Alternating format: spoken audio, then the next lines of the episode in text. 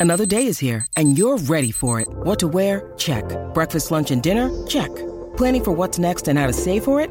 That's where Bank of America can help. For your financial to-dos, Bank of America has experts ready to help get you closer to your goals. Get started at one of our local financial centers or 24-7 in our mobile banking app. Find a location near you at bankofamerica.com slash talk to us. What would you like the power to do? Mobile banking requires downloading the app and is only available for select devices. Message and data rates may apply. Bank of America and a member FDIC. If you look for it, every day has cause for celebration. Celebrate a friend for their promotion, baby wedding, life thing. Celebrate yourself for keeping the couch warm. It's no easy feat, especially if it's a big couch. Or maybe you just want to celebrate living in 2023, where you can get beer, wine, and spirits delivered from Drizly in under 60 minutes without leaving said couch. So download the Drizly app or go to drizly.com. That's D R I Z L Y.com and get your favorite drinks delivered today. This is Richard Lloyd, and you're listening to the Rock and Roll Archaeology Project. DIY and How Studios presents Deeper Digs in Rock, part of the Rock and Roll Archaeology Project. Music, culture, technology, and rock and roll. Now, on with the show. Hello, diggers. Welcome to another edition of Deeper Digs in Rock, a production of Pantheon Podcasts. I am the rock and roll archaeologist, and I'm behind the mic in San Francisco today. Okay, just a little news. Pantheon Podcasts, in partnership with JammCard, is pleased to announce our newest show, How I Got the Gig with Elmo Lovano. JammCard is the music professionals online network. If you are a working pro, you want to join JammCard uh, you'll be even more of a working pro if you do. If you are an ambitious amateur looking to take the next step and turn pro, or just a die-hard music fan like us, then you want to know all about JammCard too. Take a moment after today's show and go listen to How I Got the Gig with Elmo Lovano. More about JammCard and lots of other great rock and roll podcast content can be found at rockandrollarchaeology.com or pantheonpodcast.com. Come on down. Finally, and this is the one that matters the most to us, if you enjoy what we do here, then please tell a friend all about us. Thank you. Okay, business handled. We are good. Gentlemen, hit it.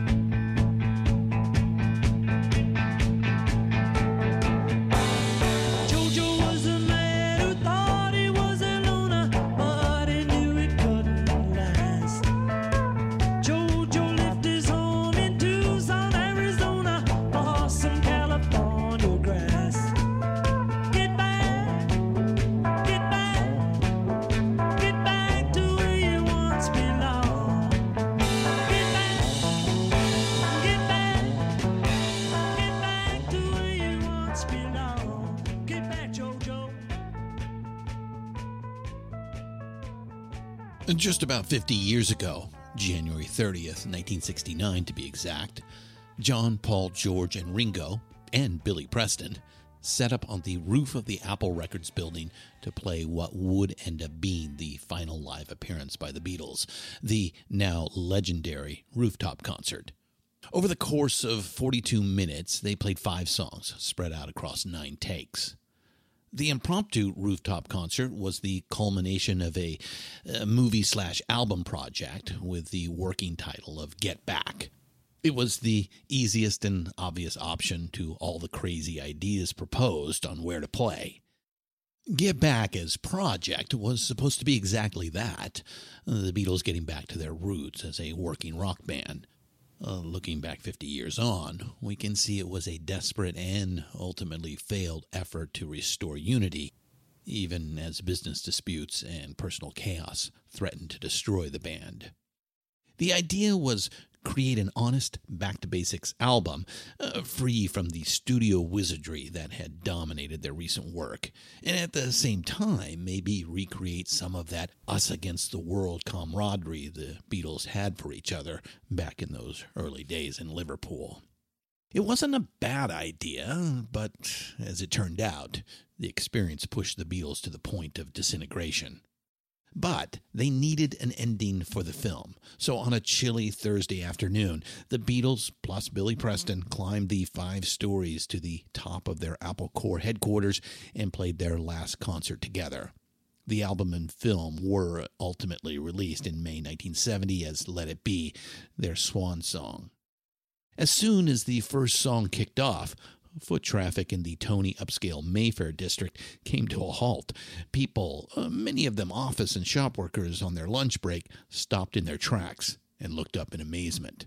A large crowd gathered in the street below. Up top, there was a film and sound crew, the musicians themselves, and only four people in attendance. One of those four people is our guest today, Mr. Ken Mansfield, who was the U.S. manager for Apple Records. Ken wrote a book about it. It's called The Roof, the Beatles' final concert, and it was published in November of 2018. We'll talk with Ken about the book, about his life in the music business, and of course, about the concert on the roof and what it felt like to witness history. Uh, so, ladies and gentlemen, please rattle your jewelry for Ken Mansfield.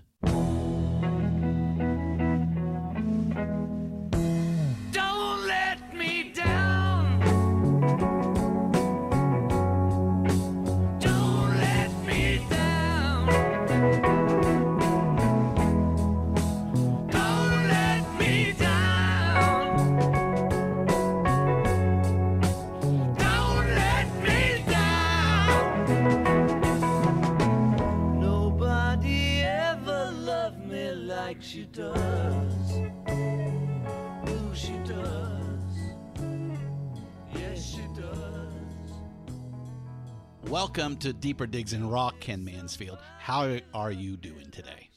I'm doing great now that I'm here. So, hey, um, you know, I, I just finished reading your book, and, uh, you know, we're coming up on the 50th anniversary of the events that, or the event, I should say, that took place on January 30th, uh, 1969. And after reading it, uh, I, I was struck by a sense um, the band, uh, you know, formerly known as the Beatles, unquestionably the most legendary band of the rock and roll age, are quickly moving into mythological territory. Let's face it, as far as history goes, these guys will be on par to Bach, Mozart, Beethoven, Tchaikovsky. I mean, there's been so much written about them uh, from just about every angle and every detail, all about, um, you know, mostly facts from the obvious to the mundane. But your book is really just a personal reflection on living in a surreal time with these four guys living a surreal life. Yeah, and I love it what you just said. but I've said that several times that they're going to be remembered as Tchaikovsky or Rachmaninoff, or they're that that important to our history of music. Yeah, uh, and, and and and even more like like uh, you know like a Michelangelo or um, uh, or Da Vinci because Yeah. they they were you know it wasn't just music. There was so much that goes along with them uh, Yeah. beyond that. But uh, you know you were lucky enough to actually witness uh, a, a bit of history. Um, and you know before we go too deep into January thirtieth, nineteen sixty nine on uh, uh, in the spot uh, 3 Savile Row in London. Um, I want to know a little bit more about how you went from being uh, uh, dirt poor in Idaho to walking the halls of Capitol Records in Hollywood. Well, if I could, I have thought about this so many times. I don't know how I came, got from those Indian reservation lands in northern Idaho to on that roof. It's just a mystery to me. Uh, you could be as simple as that was in the right place at the right time. Yeah. I think part of the reason that this happened was my own naivete, which is, I think, was the absolute best part of be- my success in the business. But um, it was just a, they say if your heart is on something and your mind and body is doing something else, your heart will win out. And music was always a deep part of my, my feelings and my being. And uh, I graduated from college with a degree in a Bachelor of Science degree in foreign trade. I ended up working Ah. uh, in classified for the Saturn Surveyor Space Program, doing time, cost, budget, and projection analysis. And but I had my music thing, and I was had a group, and we were becoming rather successful in Southern California. Oh, so you did play music. You you grew up Yeah. uh, not only appreciating music but playing it Yeah. as well. Which was a natural thing when you in a fraternity, a bunch of guys get together, and pretty soon you're Yeah. playing for beer, and the next thing you know, you're on stage. The next thing you know, but uh, anyway, so well. Yes. yeah. So anyway, uh, during this time of touring on weekends and things, I ran into kept running into this guy from Capitol, who was shopping for bands, and one day he just one night he just said, "Have you ever thought about going to work for a record company?" And I went, "Yeah, in my dreams, you know." And he said, "Well." Uh, there's a job opening at Capitol. Uh, could I put you in for the job and I'll sponsor you? Sponsor you. Well, the guy was Bill Wagner. He was the manager of the Four Freshmen, who back in those days, to me, was the Beatles because I, th- you know. Anyway. oh yeah, he- yeah. That was they were they they were influential group uh, back then. They were, in Yeah. fact, Brian Wilson. Yeah, uh, Harmony Band of Brian Wilson's big uh, inspira- inspiration, right? And the reason Brian Wilson signed with Capitol was because that's where the Four Freshmen were. hmm So anyway, uh, I interviewed against 30 guys with experience in the business. I had none, and I got the job. Now, my job was district promotion manager at Capitol Records, which means I worked with the artists, went to their concerts, did their PR just when they were on tour. This band, the Beatles, comes comes through town, and that was my job. So Now you can't just say, "Oh, this band, the Beatles, comes through town." I'm sure you knew who they were before they I- showed up on your doorstep, right? Well, now this is interesting because I was working with so many bands and stuff, and the Beatles were big, but okay, I just thought it was going to be another band in time. I thought this was going to come and go like everything else does. yeah, because that, that is kind of the expectation for, Yeah. especially the pop music of the time, is that you know you you were going to have a you know a career of uh, a couple of weeks to maybe a year or Yeah. two. Yeah. So the and I didn't quite get it. Okay, maybe I'll have you cut this part out, but I didn't quite get it about the Beatles at the time. So when I started Oh, working, you are with, absolutely you are a- actually admitting that, huh? Yeah. yes, I am. because I'm going to turn it around because 50 years later I get it. Yeah, So- let us hope so. anyway, uh, I wasn't in awe of them. So we start working together, and here I'm the suntan guy that's starting to let his hair grow long with a Cadillac convertible, house in the Hollywood Hills with a pool. Which think about it, when they were growing up and trying to make their bones, oh, in Liverpool. Oh, and yeah. they they were just fascinated with the whole California thing. So oh, they they they they were uh, uh, you know they they've admitted that uh, you know they were all in love with America. yeah, Yeah, So and anything now the I'm- West or California, of course, it's even better. Yeah, yeah. You were, and you I were happened to be a I happened to be a young guy their age Mm. because everybody else, because they were so famous, they were working with the lords of EMI or the chairman of the board of Capitol Industries and all these suits. And now they're working with an executive who's a young guy their age. And so uh, on the second tour, they invited me up to the house to spend, just hang out with them. Had a day, a day off. yeah the We '66 tour, the- right? Oh no, that was a- a '65 tour. '65. Oh tour. yeah, yeah, been in the canyon. Maybe it was the first tour. yeah. Uh, anyway, uh, so we're hanging around the pool and just having a good time. So now I thought, you know, I'm in. We're buds. You know, we worked Yeah. together Yeah. twice, and two years I didn't hear a word. I thought, well, I guess I was kind of.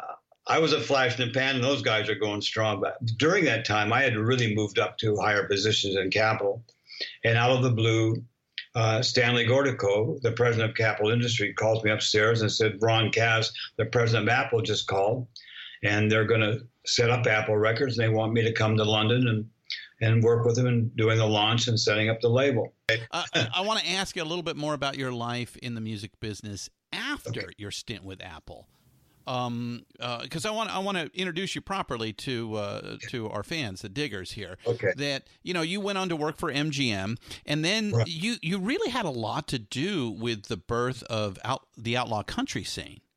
Yeah, And I, very. I, please talk, talk a little bit about that before we dive completely into the Beatles.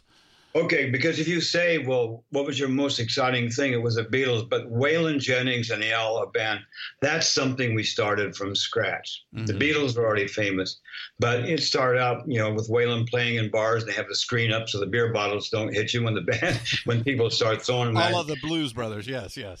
Yeah, exactly. Uh, to the point to where uh, we uh, were being rejected. Uh, people wouldn't play our records because there was no format for outlaw country.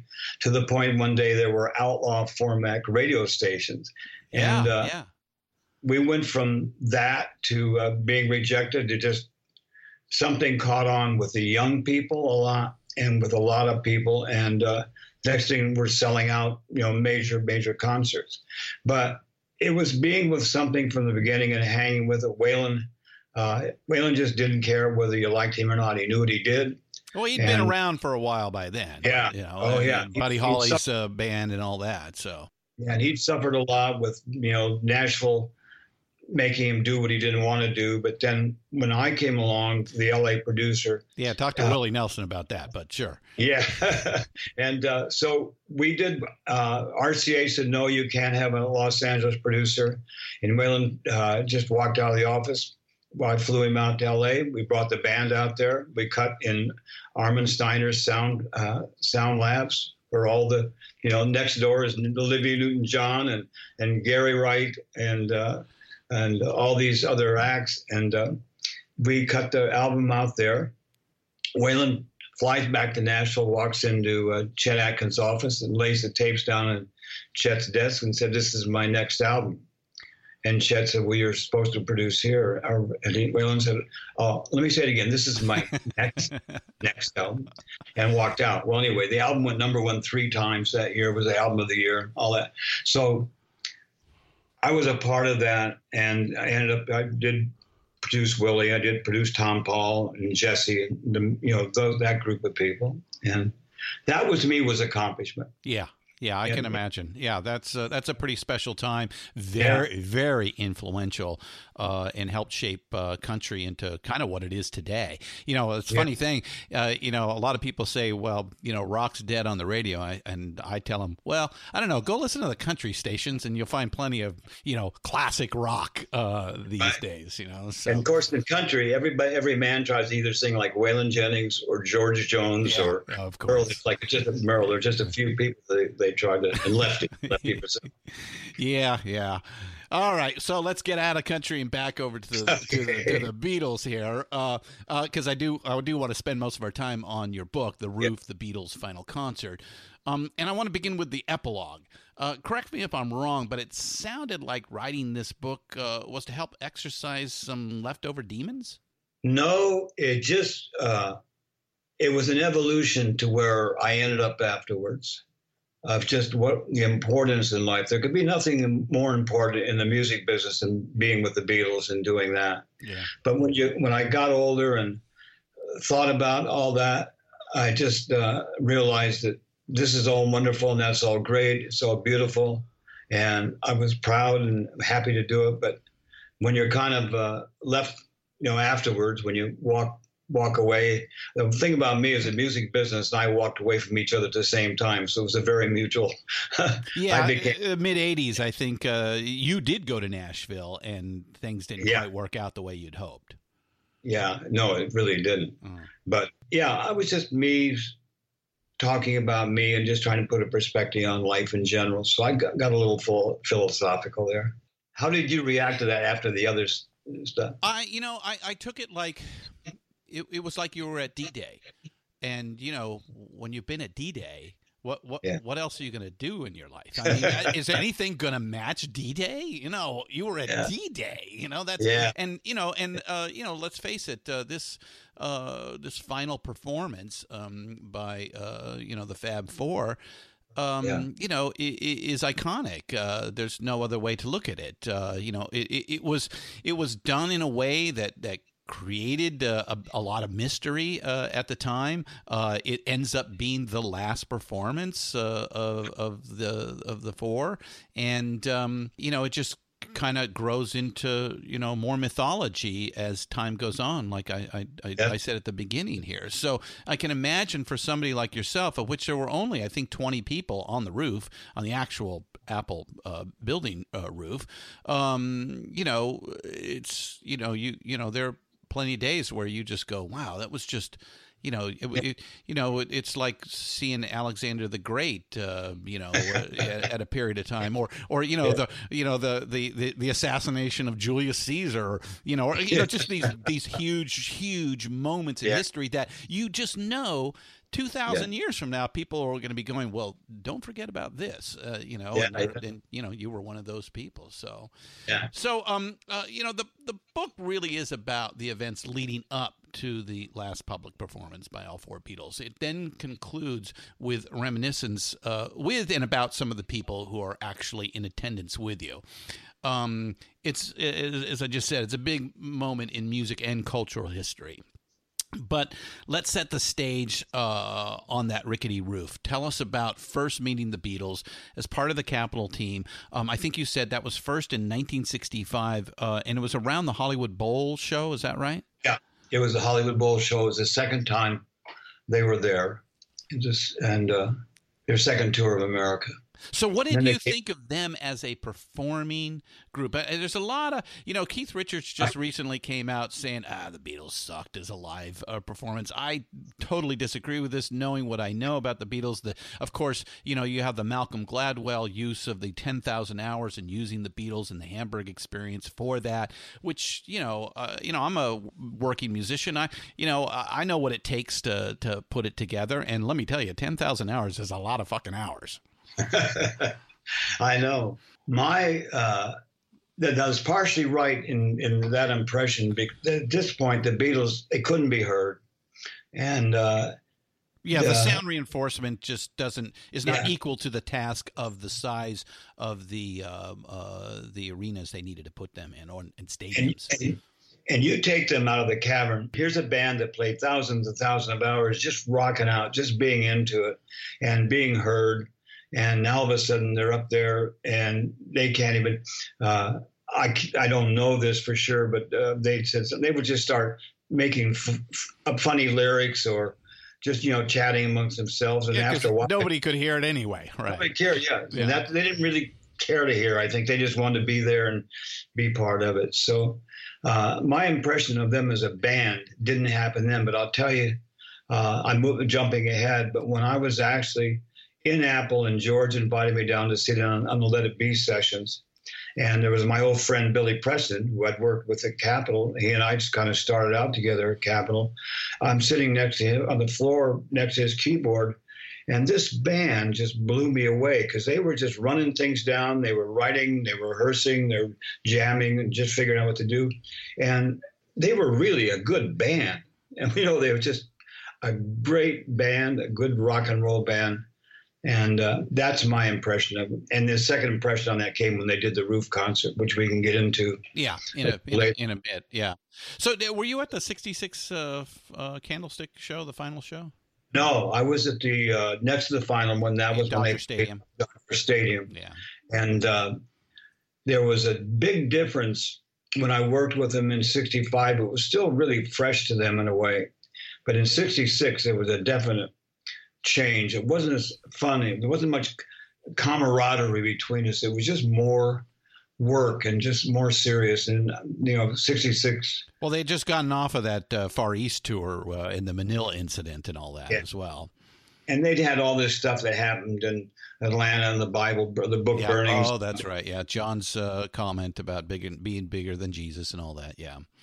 and all you know all these things and by that point uh, they were just i think pretty tired so i didn't realize that i saw the next to last concert that they were going to Yeah. after candlestick i think candlestick is the only concert that didn't make money for the promoter Oh, really?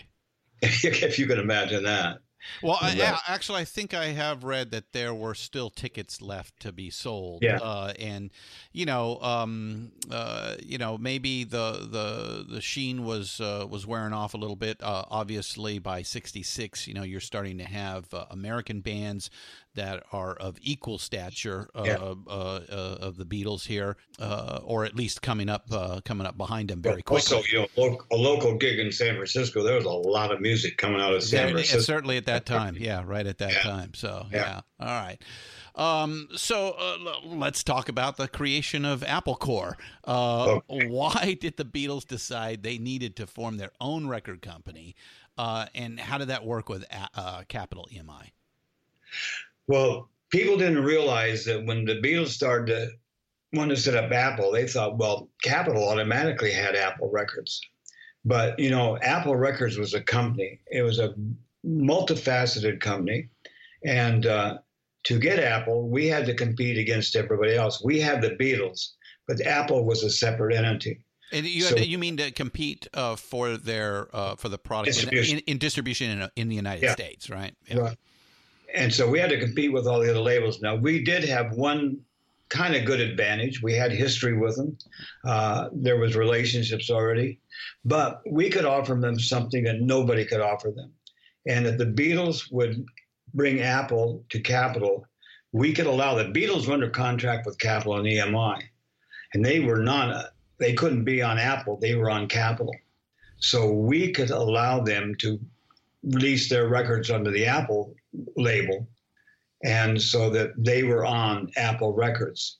And actually, the accounting numbers were still Capitol numbers, but they were on their label. hmm Which is the one thing we could offer them, because otherwise they would have had a record company distributed by uh, CBS, but they would still they would be on you know Capitol. So this was the thing we had to offer to them, and that's how we got them on Apple. And then what what did uh, Gortikov and the other executives think of the idea when that was first presented to them? Of Apple, Yeah. Oh, are you kidding? I mean, th- now in Capitol, there are a lot of suits there, and they just thought those guys were just a bunch of scruffy rock and rollers. You know, we've got Capitol turned them down what three times or something Right. before before they actually signed them. But Oh, you mean Uh, well, originally, originally, Yeah. But I, I'm talking about the Apple Corps, the idea of forming a business and being a separate label. I mean, I guess uh, like Frank Sinatra had done that with Reprise uh, before, Yeah. so it wasn't completely out of the blue, right? no, but actually, uh, Gortikov really liked the band, and the band loved Gortikov. They did. Gortikov was an unusual man. He was the finest man I've ever met, and they they liked Stan. They called him Stan. They didn't call him Mr. Gortikov. They called him Stan, and uh, I think uh, they just understood each other, and it was a natural thing. Again, they had history. They didn't know the you know Clive Davis and the other people like that. Like they they knew Stan. So So it was. This is what the boys want to do. Um, we're gonna do it. well, yeah. Yeah. Well, can you imagine? Can you imagine what our relationship would be like with them if they were over CBS and we had them as artists on Capitol, and all this stuff would start mixing together? Well, you can't sing backgrounds on Yeah. CBS label, and you, it would have just been a nightmare. It really would have, and uh, you know that. It, the relationship would have, would have really fell apart. Even if we didn't want them, I think we had to have them, hmm which we did want. But Yeah, I think uh, yeah, it's quoted in your book uh, where at one time uh, uh, uh, says that it's like fifty percent of the Capitol business. yeah, yeah. that's that's that's scary time if you're if you're a Well, student. if you have a company, you, you certainly don't only have one client No. that's fifty percent of your business. If they walk, you know, you're in trouble. So, is, yeah, yeah, Yeah. and you know, eventually, as we know, you know, uh, uh, their existence was already tenuous uh, by that time, and and and and you know, uh, deteriorates over the next couple of years. So you get tapped uh, as the uh, liaison between Capitol and Apple. Was that right? No, I actually was uh, made U.S. manager of Apple Records by a mutual thing between Ron Kass and Gortikov that I would work for. And the thing that Capitol did, I also oversaw other independent labels. Like we had Harvest out of England, we had Rick Hall's Fame Records, Mm-hmm. we had you know different labels so i still oversaw those labels as director of independent labels but i worked for apple But you- so you uh, did have two jobs. You did work Yeah. for for Capitol and you worked for Yeah. Apple, right? Yeah. So does Yeah. that mean you got two paychecks? No, in fact, That's too bad, isn't it? if you knew what I made back then, uh, it was you know, it just was hardly nothing in the business. Even though I had the probably the primo job in the whole industry. yeah. yeah. Uh, It's all, I, I it's even- all about status. It was all about status, right? I had to fight to fly first class, you know, but to going to England and stuff was that was from LA is a long flight. But anyway, Yeah. Uh, so, So you mentioned Ron Kass. Uh, let's talk a little Yeah. bit about him. yeah. Yeah, I loved Ron Kass. Ron Kass to me was a consummate businessman. He was the classiest guy I ever met. He uh, was a sharp guy. Uh, the, when Kass was there, everything was light and happy and fun and exciting. Um, I would say between Gortikov and Kass, those are the two people I learned more from than anybody in the in the industry. Uh, Before Just or a- since. yeah, oh, absolutely. Mhm. Never before, never before I'd met a, uh, executives like them. Uh, Kass had this ability. He was this genteel, uh, refined uh, person that spoke, I don't know how many languages. You go to a restaurant, no matter what it was, he spoke the language of the restaurant, you know. And, uh, but uh, Kass just uh, epitomized everything. And the thing about him was, he would be gentle and business wise. But I walked into William, we walked into William Morris one day or to make a deal, something to do with the Beatles. And when it came down to business, I saw a change in him. What I Jekyll and Jekyll and Hyde Hyde. Thing, where when it got down to stuff, I'd never seen a man that could be so mean and tough when it came to negotiation and business. So Mhm. that's another thing I saw. He knew how to compartmentalize where he was and what he had to get done during any given thing. Right, right, right.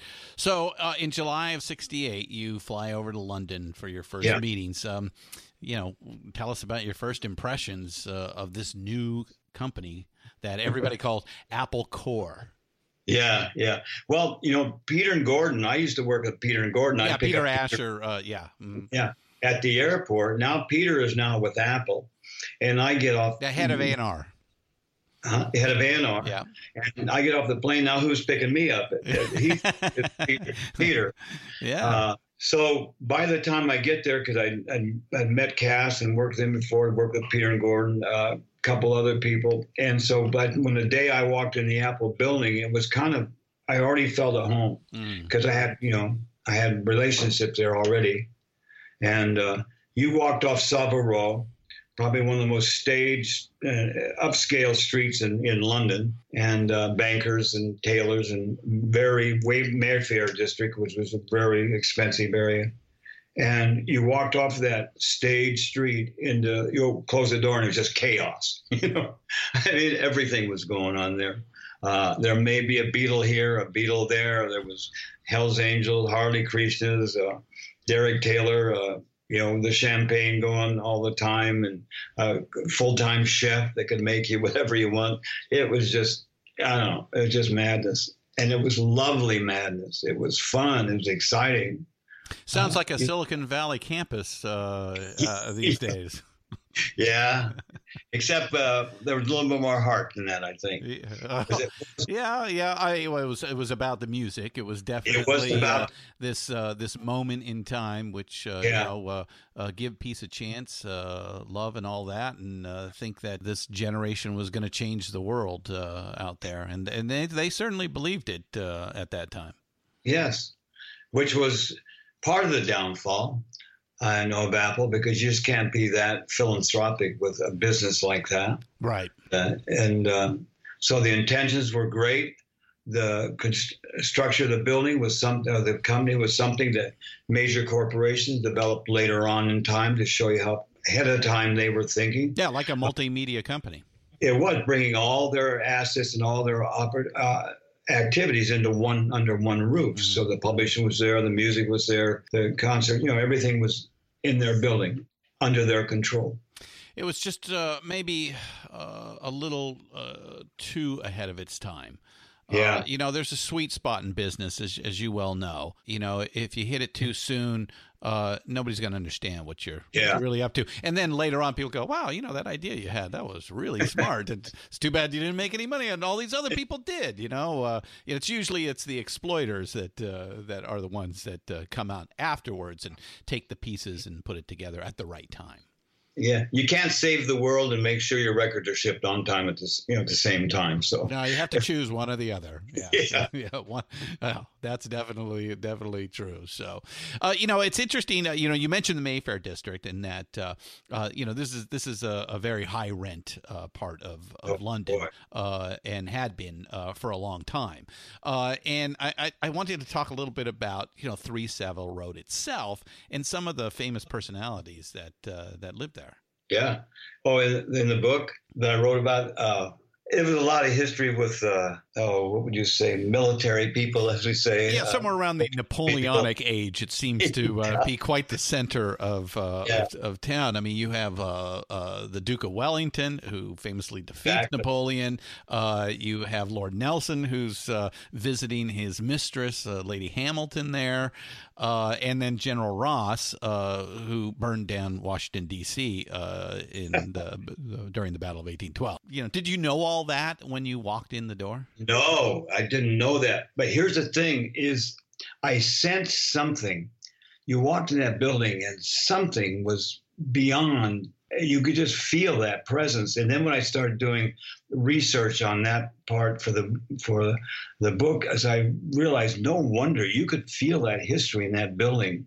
Mm-hmm. You just something there, and I think the Beatles were attracted to that. I think they want they were legitimate businessmen right now. They wanted to be uh, they wanted to be proper and classy, and they wanted to do things right. So they go to a very proper street in a building with great history, and they set up their big proper business. You know, it Mhm. was, and now I mean all that using the word proper in a very good way. That they wanted to be very astute in what they did, and uh, uh, they were just a bunch of crazy rock and rollers, you know, just trying to move in their neighborhood and mess everybody up. No, they, they, they wanted to be proper English gentlemen. Yeah, Yes, they did. Yeah. Yes, and they really fancied being businessmen. The, we, they said in a meeting once, they said, "Well, we've accomplished everything else we could accomplish. We've been number one at everything. We have really no more new goals. We just, you know, so businessmen when they would show up at our meetings." They would show up on time. Uh, it was almost like they had a little plastic thing in their pocket with the pens and pencils in it, you know hmm very the questions were very businesslike very serious uh, just they were businessmen now That's that's not too dissimilar to you know how they took uh, you know the job itself, the recording uh, music. It's it's well known that you know they were they that's how they worked. This was a job. It was a you know they they, they it was almost like having a lunch pail and a thermos and coming That's in, right. clocking in, and uh, you know doing your eight hours and clocking out. yeah that's why towards the end like the let it be sessions when that work ethic started going away Yeah, you know yeah. So you uh, you came over the uh, the the middle of of uh, of '68, and then you know what what were your duties? I, I think actually I think your first duty was taking "Hey Jude" and trying to figure out if that was going to work as an A side single, right? yes uh, if you can Who would think that that would work as an A side single? I just can't imagine. if you can imagine this, because they had just uh, moved in the Apple building and had painted all white and had green carpet, but they didn't have furniture and stuff in there yet when we first started meeting. And uh, so there was, we were deciding what the first four records were going to be, and uh, it was pretty pretty clear what it was going to be, except for the A side of the Beatles record. Mhm, So they had Hey Jude and, and Revolution. mhm. And uh, sitting there on the floor, and they had a big sound system in one of the rooms and a table with uh, drinks and stuff on it on the other end of the room. And we were playing Hey Jude over and over again. And they knew that in America, because they'd done their homework, that nothing would get paid played over two and a half minutes, basically. That was the rule if you want to have a hit single. Those were the Bob- old rules. Bob Dylan had kind of broken that a Well- little bit, and a, and a few others, but Well, MacArthur Park also. oh, MacArthur Park, you're right. Yeah. That's, actually, that's like eight minutes long, right? and uh, Baker Street and all these things. But anyway, Paul wanted to play it by the rule. And the- at that time, the Beatles could have burped on a record and had a number one hit. It didn't really matter what they did. Right. But anyway, he just was having problems getting past that. So finally, I said, "Look, let me do this. Uh, I'll fly back to America, but I'll hopscotch on the way back to LA, and I'll go to uh, Jim Hilliard at uh, Jim Hilliard at WFIL in Philadelphia, and Jim Dunlap down at WQAM in Miami, and I'll go to St. Louis, uh, you know, and then end up in LA, and just I'll play it. If you'll trust me with the record, I'll play it and see what the uh, music director, the main guys that pick records, think. And every one of them fell on the floor. So uh, I ended up with Dick Moreland in LA at KRLA. And uh, so I called Paul and said, you know, we got to go with this. And uh, that was all he needed. And away we went. And I don't think Revolution, I don't know, I didn't really think Revolution would have been a great opening record for Apple anyway. Yeah, that's a debatable point. I mean, both are, are great songs. Uh, you know, obviously, Revolution's a little bit harder and harsher. Yeah. You know, uh, you've got the uh, the caustic wit of uh, of John on one side, and and you've got the sweetness of Paul on the other. Uh, and Yeah, but see, I was a, I was a marketing guy too for the company, and I needed we needed a record that was accessible Yeah. to Yeah. large, you know, Yeah. that we could hit everybody with that record. right. So it had that that element about it. it did. It, oh yeah. Big, the biggest single, you know. yeah, and uh, you know, uh, uh, you know, a sing along uh, to boot. Yeah, You know, you Yeah. can't beat it. You just can't beat it. So, uh, well, good for you. Good choice. Good. Yeah. Thanks. Thanks for getting that out there for us. So we certainly appreciate it. So, so Yeah. it's an amazing song. So then, um, 1969. Uh, you know, the band decides to begin recording and filming what becomes "Let It Be." What, and, and I believe that is the original idea. They were going to film and record at the same time. And know, Right. i- is that is that the way the way it went down?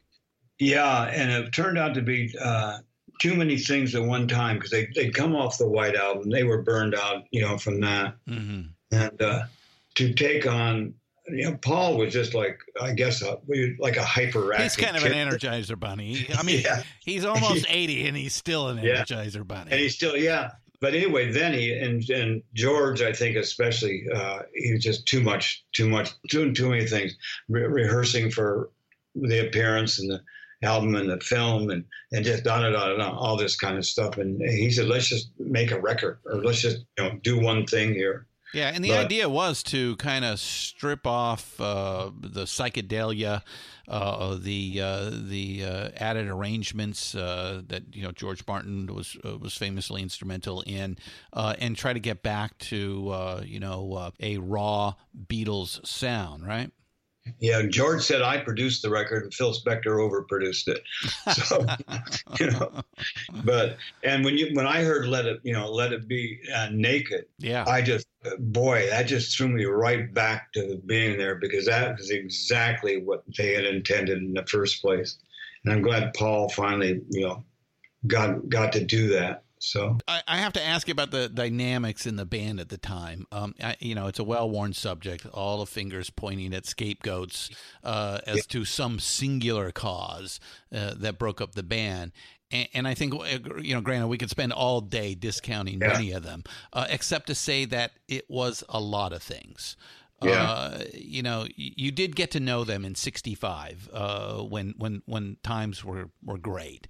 Yeah. Uh, and then you saw a bit of a change in, in 66 Yeah. so you know what did you see as you you know first went to work for them uh, in 68 um, it was by that time uh, Yoko was on the scene. Mhm. and uh, instead of being with four guys, you were with five five people. They were pretty good at uh, when I was with them. Now I wasn't with them on a day to day, everyday basis. No. So some guys there, you know, yeah really know that kind of thing. But I think that's what makes a lot of my opinion pretty valid because I saw them as, let's say, an outsider where I would come in and I would see their general appearance. And they were starting, my observation, they were starting to become individuals more.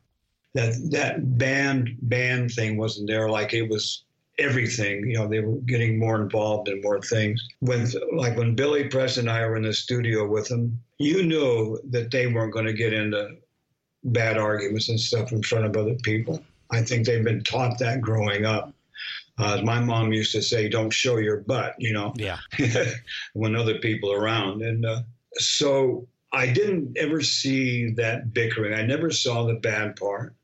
I know it was different with Yoko there, and people say, "Well, Yoko broke up the band," and what just what based, you know, what you just said is they give her way too much credit because there was so many things happening. Yeah. Because the the Apple thing was really starting to become something they hadn't intended.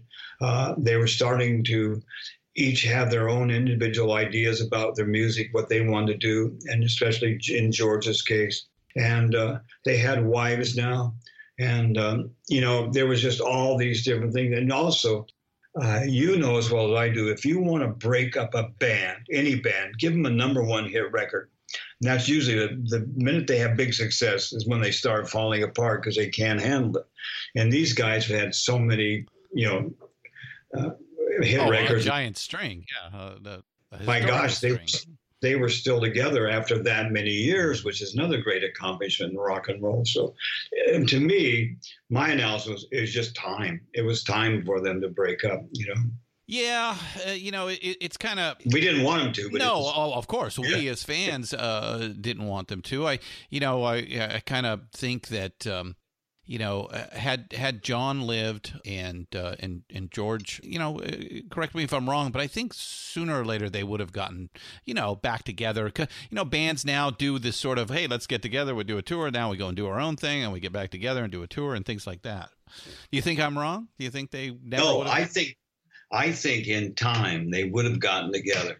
I don't think they would like describe it like you said, though. They were let's put the band together and have a big successful tour. There wasn't that kind of. There's no way I, that they wouldn't have come back together over time. yeah. And after John died, uh, somebody asked George about, well, will the band, you know, they're not going to replace the guitar player in the band. They were the Beatles, those four guys. And George said, well, no, we'll we'll never put the band back together as long as John stays dead. Right. You know, and so uh, that kind of showed what how they felt about it. Because other bands would replace the guitar player, replace the drummer. These were four. No, no, no, Beatles. no, no. It's similar to you know the the the Led Zeppelin thing, who you know didn't you know broke up when uh, when Bonzo uh, died, and uh, you know only reformed when uh, when uh, his son was able to, Yeah. to play drums Yeah. with them. So, but I, yeah, I, I you know I, I you know there there is the story of the Saturday Night Live uh, possibility where uh, you know Lorne Michaels had offered that check, and John and Paul are supposedly watching this on on live and said, "Hey, we should go down there." And uh, uh, you know, so you know, uh, uh, you know, Well, I think remember he said they were going to give he was they were going to give him a thousand dollars and they didn't have to share it with Ringo if they didn't want to. yeah, yeah, yeah, yeah, yeah, yeah, yeah, almost, almost. But uh, you know, I, I think you're right. I think you know, I, I yeah, I don't know, you know, what the incarnation would have looked like, but I certainly feel because of the closeness of uh, of the four of them uh, from Liverpool, and then having to go through what they went through, uh, like we said at the beginning, a surreal life. Uh, when things calmed down, you know, the sound reinforcement had gotten, uh, you know, uh, exceptional. Uh, they, you know, they they could they could certainly, uh, you know. Decide one day they're going to play Hyde Park and fill that thing in a in a heartbeat at any time, even today, even today. Yeah, yeah, it's pretty amazing, pretty amazing. So, as we talked about, um, you know, you mentioned um, Phil Spector and that he overproduced uh, Let It Be, but you know, I think you know the, George Martin was kind of on the outs uh, during this thing, right? And so Glyn Johns was brought in, right? Yeah, yeah, and like during the Let It Be sessions, uh, it really didn't seem to be to me. I don't know who was producing it. You know, Glyn was in there and George was in there, but it seemed like the band was just creating. Mm-hmm. The, the tapes were rolling. You walk in the, the control room there, and there's walls were just stacked with, with two inch tapes because they kept the tapes rolling all the time, practically while they're doing it. And so, and then Paul would say, "Well, let's let's hear that." But I don't know. Hmm. Hmm. So, uh, but I think your your big point is is that it was really the band was producing it, and they were Yeah. trying to get back to something. Yeah, Uh, exactly. Uh, hence the name of the original project, "Get Back." Yeah, Yeah. exactly. So, uh, but a lot of people come out of that. I mean, uh, you know, Glyn Johns goes on to be, uh, you know, quite uh, quite the lucrative producer out there. Alan Parsons is the second Alan engineer uh, on there. Yeah. Goes on to produce Dark Side of the Moon, uh, you know, which may be the greatest engineered album ever made. You know, so Yeah. a lot of a lot of people are in that building uh, along with you, uh, Yeah. and and then of course you you know you mentioned and I want to dive into a little bit more is you know Billy Preston uh, Yeah. coming in and adding uh, the keys uh, to uh, to that. Uh, sure, um, you know it, uh, it dispelled uh, some of the tension. I'm sure uh, with with the the other guys, given what was going on. But I, I, I just can't imagine that they, they wouldn't all just appreciate the sheer joy that Billy would bring. I'm sorry. I, I drifted off there first. I did. I take you back I, in I time. was reaching, and you were talking about this. I was just imagining uh, Billy in the in the room, and I, I really did. I drifted back. But he's the only person they ever put his name on a label with him as you know as part of the band. yeah. And uh, um, he, Billy would sit there, and they would play something, and he would look at me. His eyes get big as saucers, and go, "Oh my gosh, did you hear that?" And then you know, and then they'd turn to him for him to do something, and he'd put something down. They go, "Wow!" They'd kind of look at look at him, you know. So there's a great uh, playing off of each other, great camaraderie there, and uh, it, yeah, Billy was just a special person, and I knew. I knew him when he knew me when, and we couldn't understand how we both ended up in that room, Yeah. the the room of the universe, Right. and me, you know, and we're sitting there, and uh, we just couldn't believe that we were both there. But yeah. Miss him. Miss him. I'm sure you do uh, greatly. yeah, Yeah. So let's talk about uh, the need for a concert. Uh, there, there, there were a lot of ideas thrown out. I, I think th- there was no end to the film. Is basically what uh, what prompted this. that right? was that was supposed to be the you know the end of the film was for them to come back and play live together Mhm. because they had done it for years, and that was kind of the planned climax. And um, I understand that there were deadlines, and they were just running out of time, and we had all the, these crazy ideas. Uh, they had crazy ideas. I was involved in looking for a, a place in the California deserts and or the, Coachella. yeah, yeah, something. Oh yeah, that'd well, that would have been a foretelling. But anyway, uh, it just ran out of time, and so the, the Beatles weren't really that excited about traveling and going away and hauling people with them and just doing all this stuff. And the roof was just they ran out of time. Yeah. So it was a last minute decision, right? Yeah. Yeah. About two, day, two days before that, uh, I could hear construction going on. I just thought it was somebody remodeling their office, you know Uh huh. and uh, but uh, they had to they had to support the roof. There was probably maybe as many as twenty people up there. The the, the actual where the planks were was probably a twelve by twenty, you know, uh, foot area. And, Where they could uh, put the equipment, the the uh, the recording equipment and the instruments, right? and the sound and the sound stuff and so uh, uh, those of, who are, of us who were actually there were in that confined area now there were people off to the side of the building uh, the roof and then there were people on the thing eventually things on the building next door so the pictures are deceiving sometimes but it was mainly the beatles and billy the four of us uh, yoko maureen myself and chris odell we were the audience by the way and uh, we said that we got comp tickets because we had to pay for it. But uh, and then there was you know Michael Lindsay Hogg, uh, a couple cameramen, and Alan Parsons, and a couple. So there was just a very very small group that was right in the sweet spot, as you call it, of, that of that day. And uh, we were four to six feet away from them, Yoko and I, and, and of course Kevin Harrington was up there, and Mal was up there. Yeah. So basically, two days before they decide they're going to do this, they build a makeshift uh, uh, stage uh, to to so just to make sure that everybody doesn't fall through the roof uh, in, Yeah. into uh, uh, Peter Peter's office. uh, and uh, uh, this is also that they can perform this. Now they must have known that they were going to create a stir there uh, on set. Yeah. Uh, I mean, Why right away. Why did we do it at lunch hour when everybody's you right. know up and down the streets? Yeah. Right, right, right. Uh, so they do five songs: uh, "Get Back," "Don't Let Me Down," "I've Got a Feeling," uh, "One After the 909," and uh, "Dig a Pony." And some are recorded several times uh, because this is mostly intended uh, for the film, right? Yeah, exactly.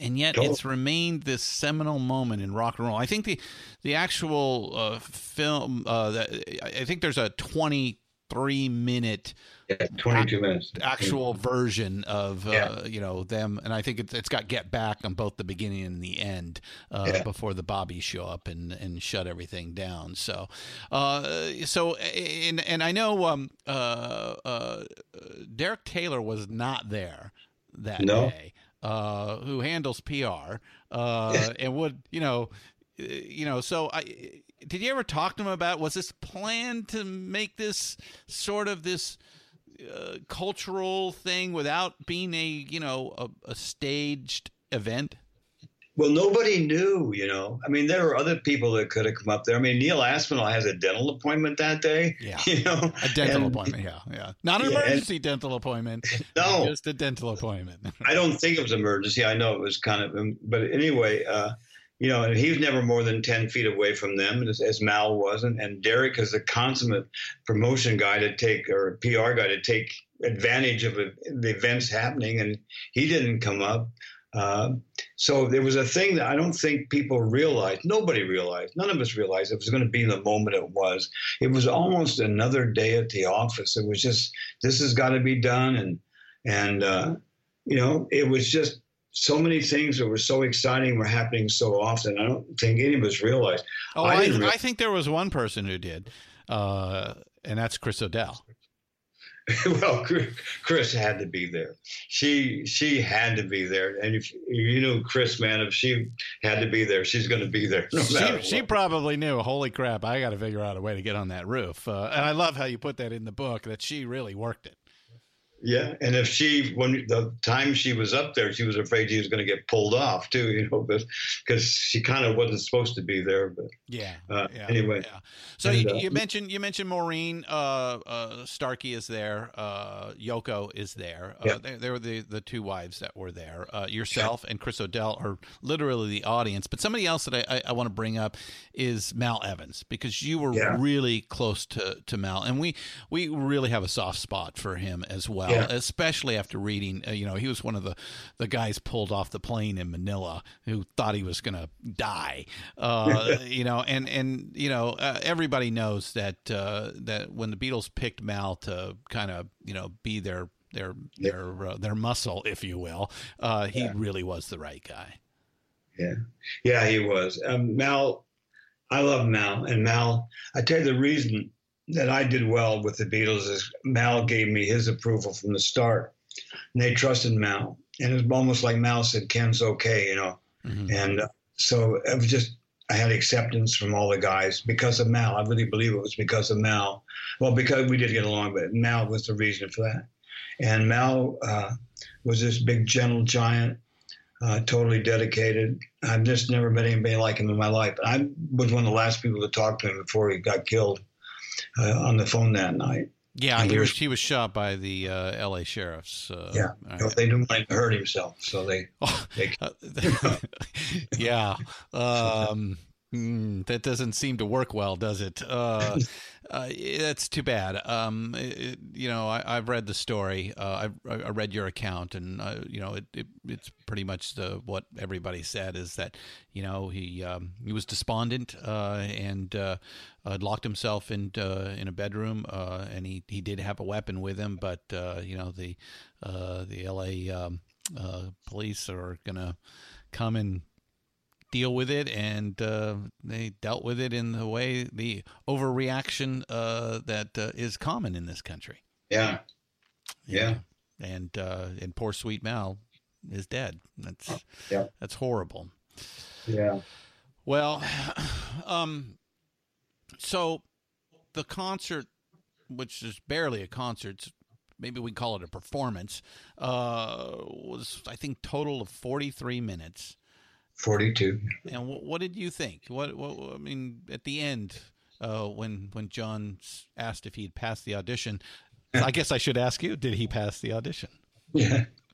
Uh, yeah, I'd like to sum things up by just talking about from the moment uh, coming up on the roof, coming out of the building, uh, a building of special people. It was, again, like an just another day and away at the office, and nobody had a feeling that that was going to happen.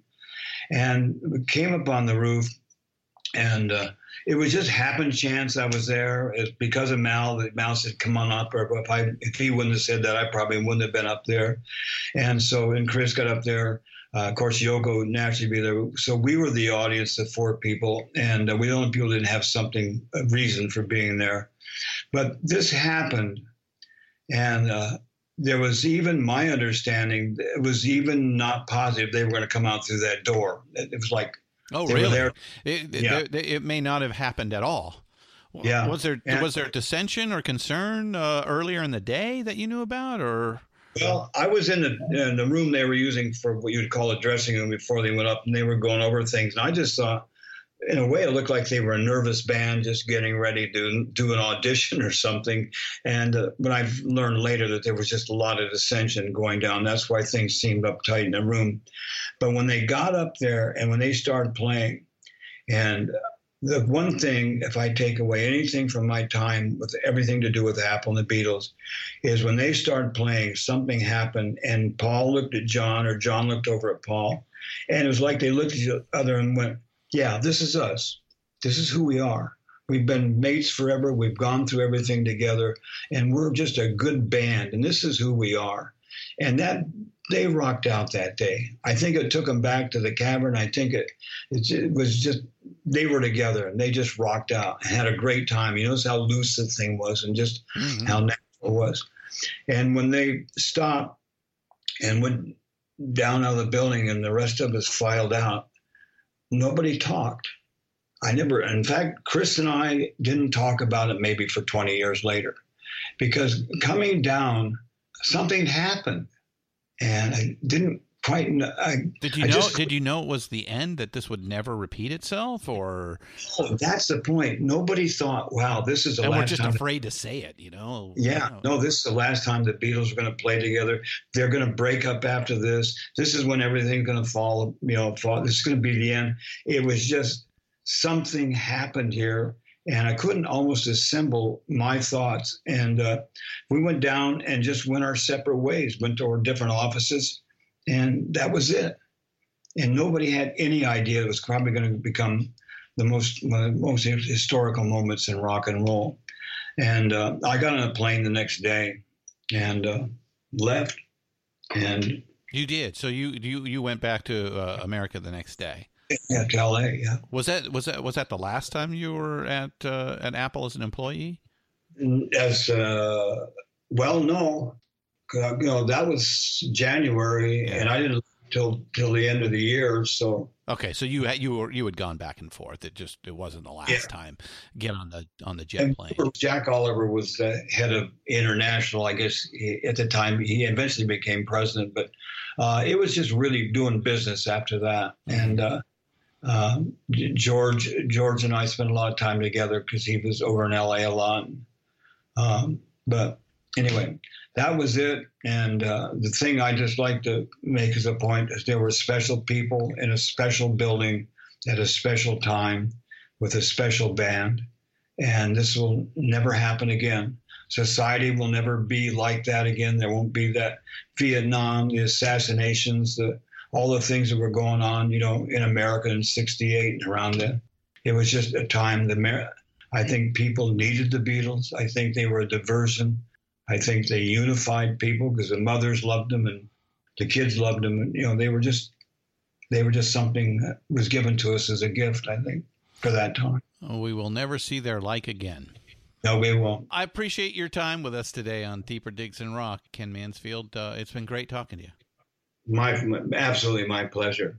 And uh, you know more about the Beatles than I do. So I don't know about that. I Uh, know I know a time period, but you know, and, and a certain aspect of it. But when I be, meet people like Mark Lewis and these people, my gosh, Yeah. Oh yeah, Mark Lewis. Yeah, he's on he's on my list to to interview definitely. You got it. So, so he's a gentleman too, real gentleman. So Well, hey, uh, uh, we had fun today. It was great. Um, you know, looking at this, like I said, the book is it's very personal. Uh, it's uh, it's it's this is not you know like a like a Lewisohn book where it's like you know Yeah. no this is the No. story and uh, you know it's canon. It's more uh, it's it's more of this.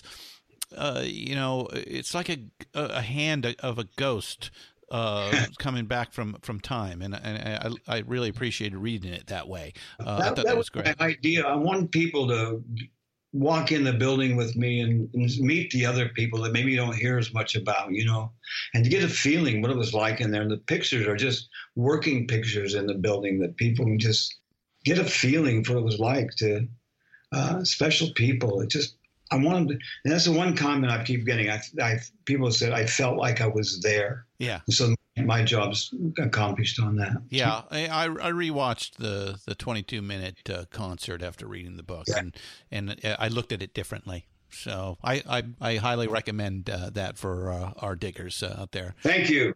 Let's do it again sometime.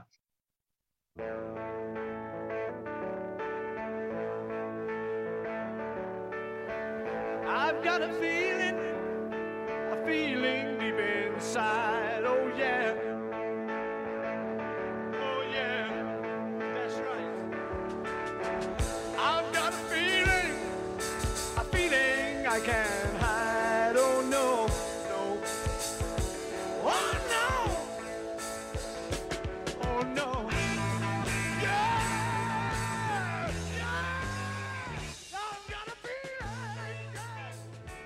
Thank you, Ken Mansfield. Reading his book and talking with Ken and listening to the music from the rooftop concert, I was struck by a couple of things. First, which is obvious from the recordings in the film, uh, no rust on these guys. Even after two plus years off the road, the Beatles were still a tight, punchy, badass rock and roll band. And throwing Mr. Billy Preston on electric piano? Oh, hells yeah. What if they had gone back on the road? And second, what is a guy like Ken Mansfield to do after scaling the highest peak of the musical landscape? What is it like to realize this was that moment in your life, like being a D Day? And not just the event itself and its enormous significance, but the bonding of the people associated with the day. Uh, Ken takes time to appreciate his comrades there on the front lines with him Jack Oliver, Ken Harrington, Chris O'Dell, and Alan Parsons, and especially Mal Evans, who Ken was particularly close with until his death. Once again, the book is The Roof, the Beatles' final concert, and the author is Ken Mansfield. And in closing, I'd like to say thank you on behalf of the group and ourselves, and I hope we pass the audition. this is Christian Swain, the rock and roll archaeologist, and this has been Deeper Digs in Rock, a production of Pantheon Podcasts. Keep up the rockin'.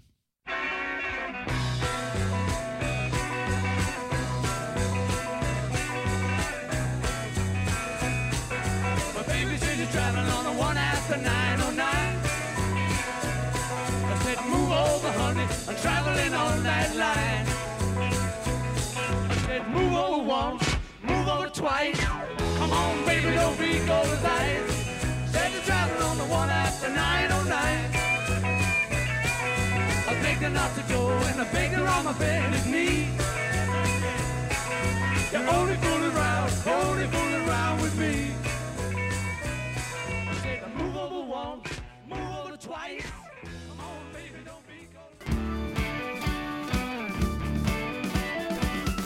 Hey, diggers, Christian Swain here with a short pause for a great cause. We believe music education for young people is an investment in a better future for all of us. If you listen to our podcasts, chances are you agree. Little Kids Rock has transformed the lives of more than 650,000 public school students by bringing music education into their schools. Little Kids Rock trains teachers in underfunded schools to teach kids the music they love, from the Beatles to Bruno Mars, Led Zeppelin to Lady Gaga, Chuck Berry to Chance the Rapper. Little Kids Rock has become a national movement to restore, expand, and innovate music education in public schools across America. Visit littlekidsrock.org and learn more about how you can help put music where it belongs in our schools. Thank you, and let's keep up the rockin' right into the next generation.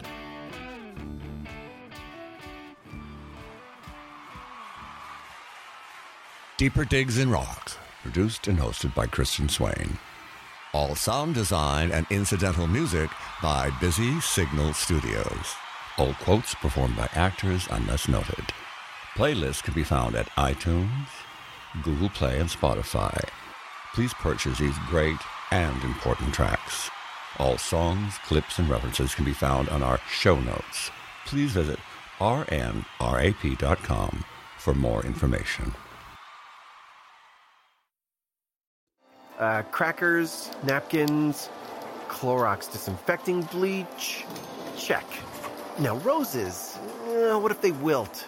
Attention shoppers! Clorox disinfecting bleach is a great way to keep flowers fresh for longer. It'll even work for that uh, ink stain on your shirt. Ah, not again. Clean anything with the versatile Clorox disinfecting bleach. Discover more hacks at clorox.com/learn. For the ones finding new ways to ensure the job always gets done. For the ones wearing many hats. For the ones who are hands-on, even from far away. And the ones keeping business moving forward.